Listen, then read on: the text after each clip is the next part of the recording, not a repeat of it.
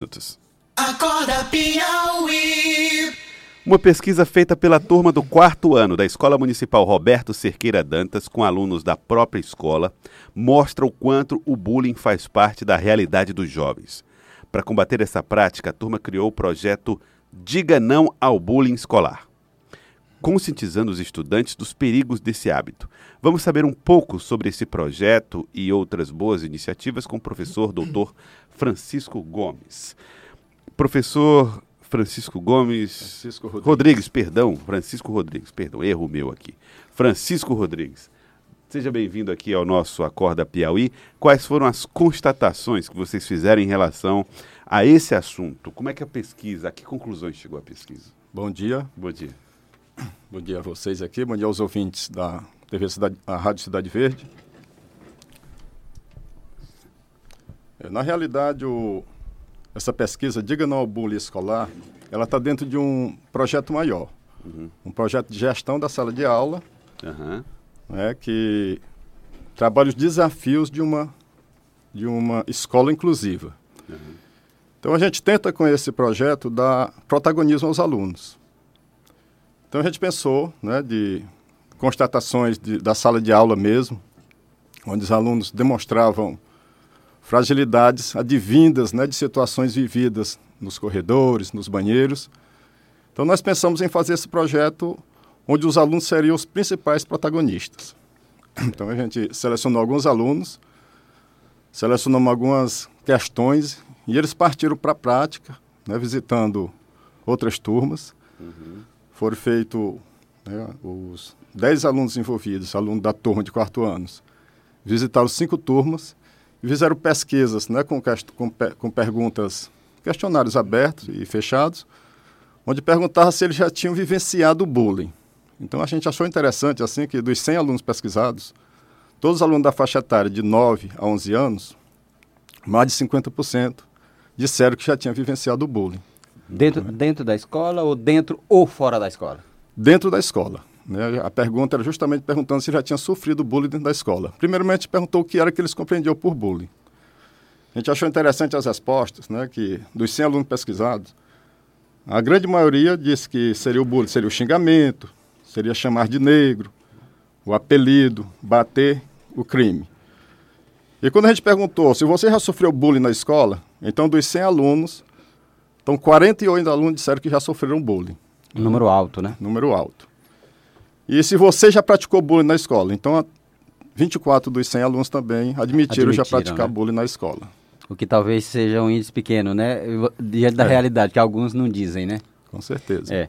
É, o senhor fala de gestão da sala de aula e fala de escola inclusiva. É, quando o senhor fala de escola inclusiva, não está falando de uma escola especial, está falando de uma escola normal, é, que atende a um, a um funcionamento regular, mas que tem essa preocupação da inclusão. Isso.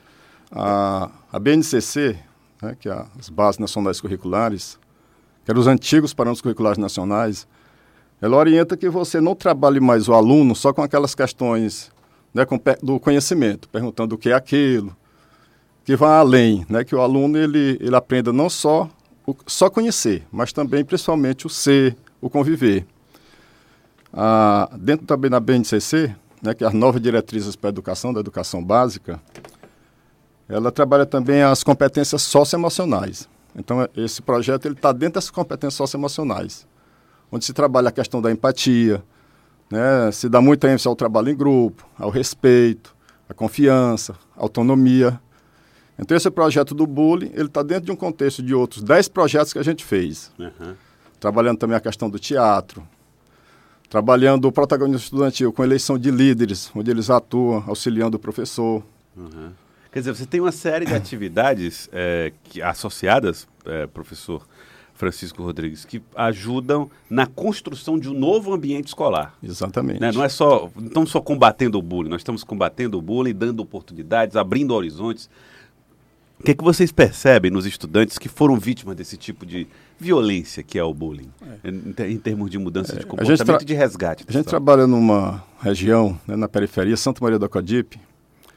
É, paralelo a essa atuação que eu tenho com alunos de quarto ano, eu trabalho também com alunos da modalidade de educação de jovens à noite. Então, assim, essa preocupação que nós temos com nossas crianças do dia já vem decorrente do que tem acontecido à noite. Esse ano mesmo, no mês de abril, nós perdemos um aluno, né? ele foi assassinado lá na comunidade, era aluno nosso. Tivemos com ele até na quinta-feira, na sexta-feira, ele foi assassinado.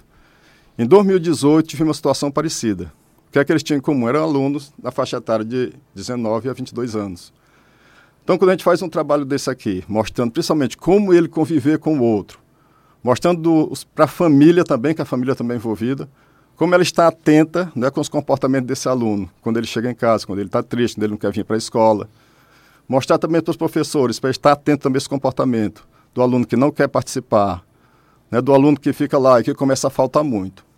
Então a gente tem essa preocupação justamente de preparar a família, o, os alunos e também os colegas para estar atento a esse comportamento desses alunos em O- sala de aula. O senhor diria que esse tipo de preocupação ainda é uma exceção ou começa a se tornar uma regra dentro da educação?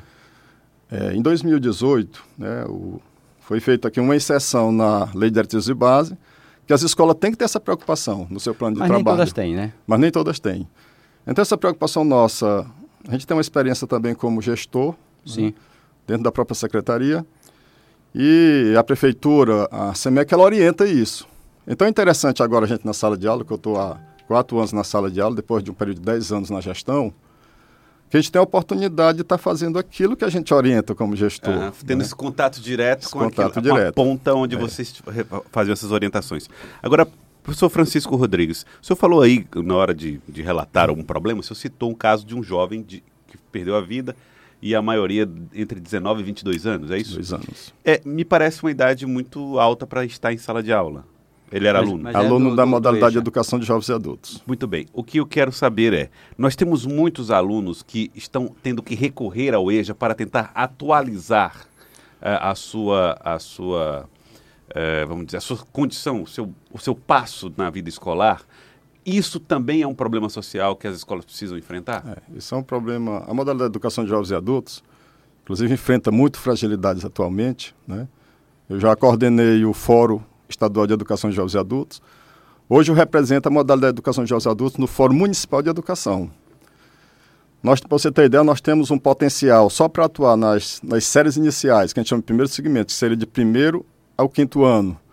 Nós temos um potencial hoje em Teresina de eh, 140 mil alunos.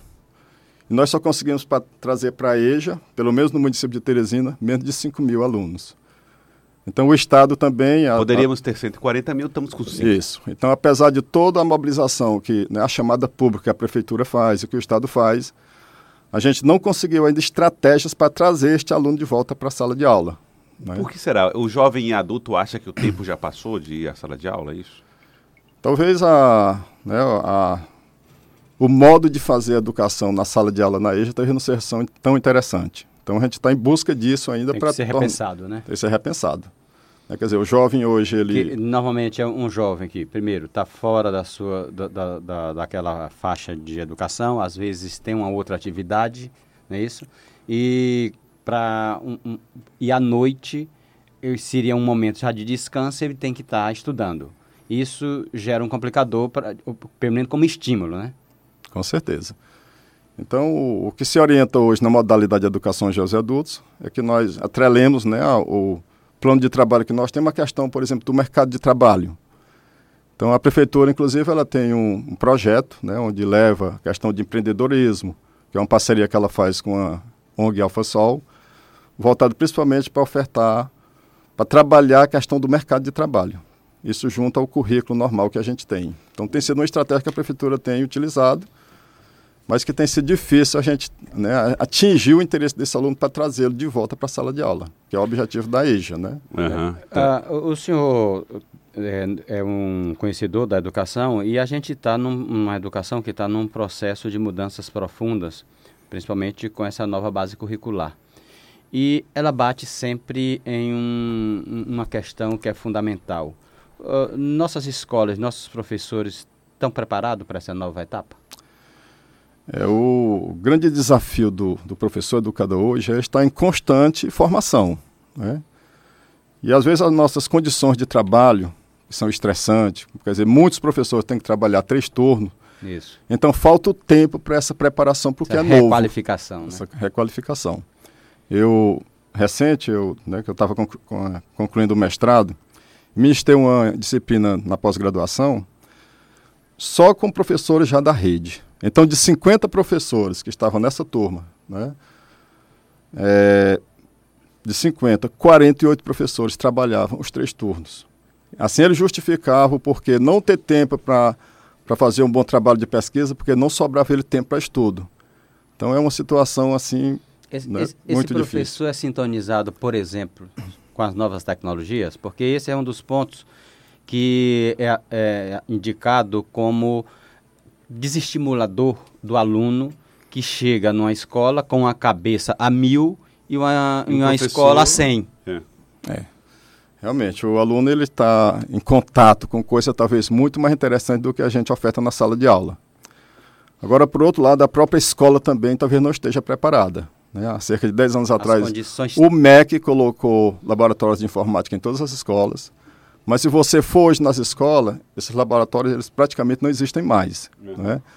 Então, o- a SEMEC, por exemplo, ela oferta cursos de, de formação para professores que queiram trabalhar com a questão das tecnologias.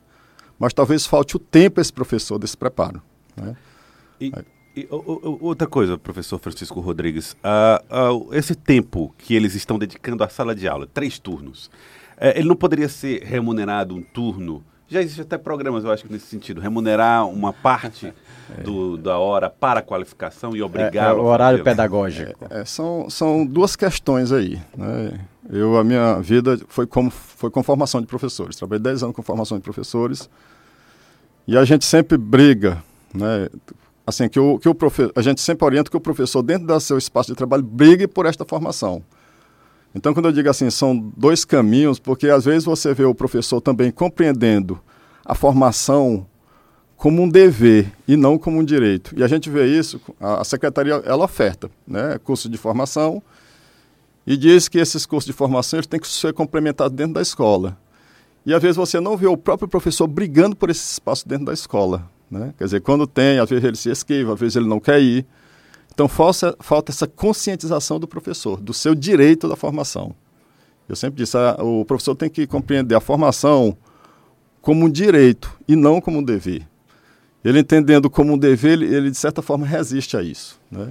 Olha, é, gostaria de agradecer ao senhor Francisco Rodrigues, pedagogo, que protagonista de uma experiência. Aliás, estimula os estudantes É, a serem protagonistas. Só uma pergunta adicional antes do Pois senhor. O, o, o, o Joel só está aí se despedindo do senhor, mas antes eu queria fazer essa pergunta.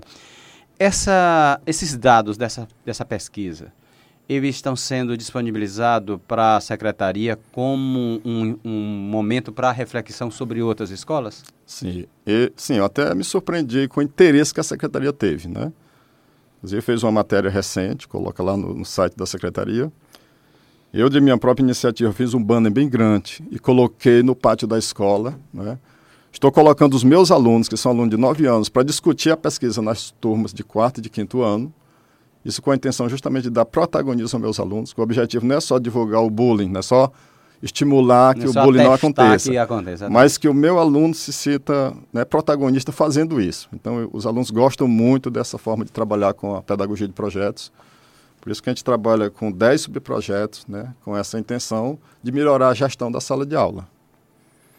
Muito bem. Quero agradecer ao senhor Francisco Rodrigues, pedagogo, eh, trazendo aqui informações para nós sobre eh, o, o desafio que é colocar os alunos como protagonistas no combate a vários problemas, incluindo o bullying, e também estimulando né, nas atividades artísticas. Professor, doutor Francisco Rodrigues, obrigado pela presença. Então, a gente agradece, a gente espera ter outra oportunidade para estar discutindo a nossa prática de sala de aula, que é uma coisa que a gente faz assim com muita paixão, que a gente gosta muito. Muito obrigado. Agora são 7 horas e 30 minutos. Acorda Piauí.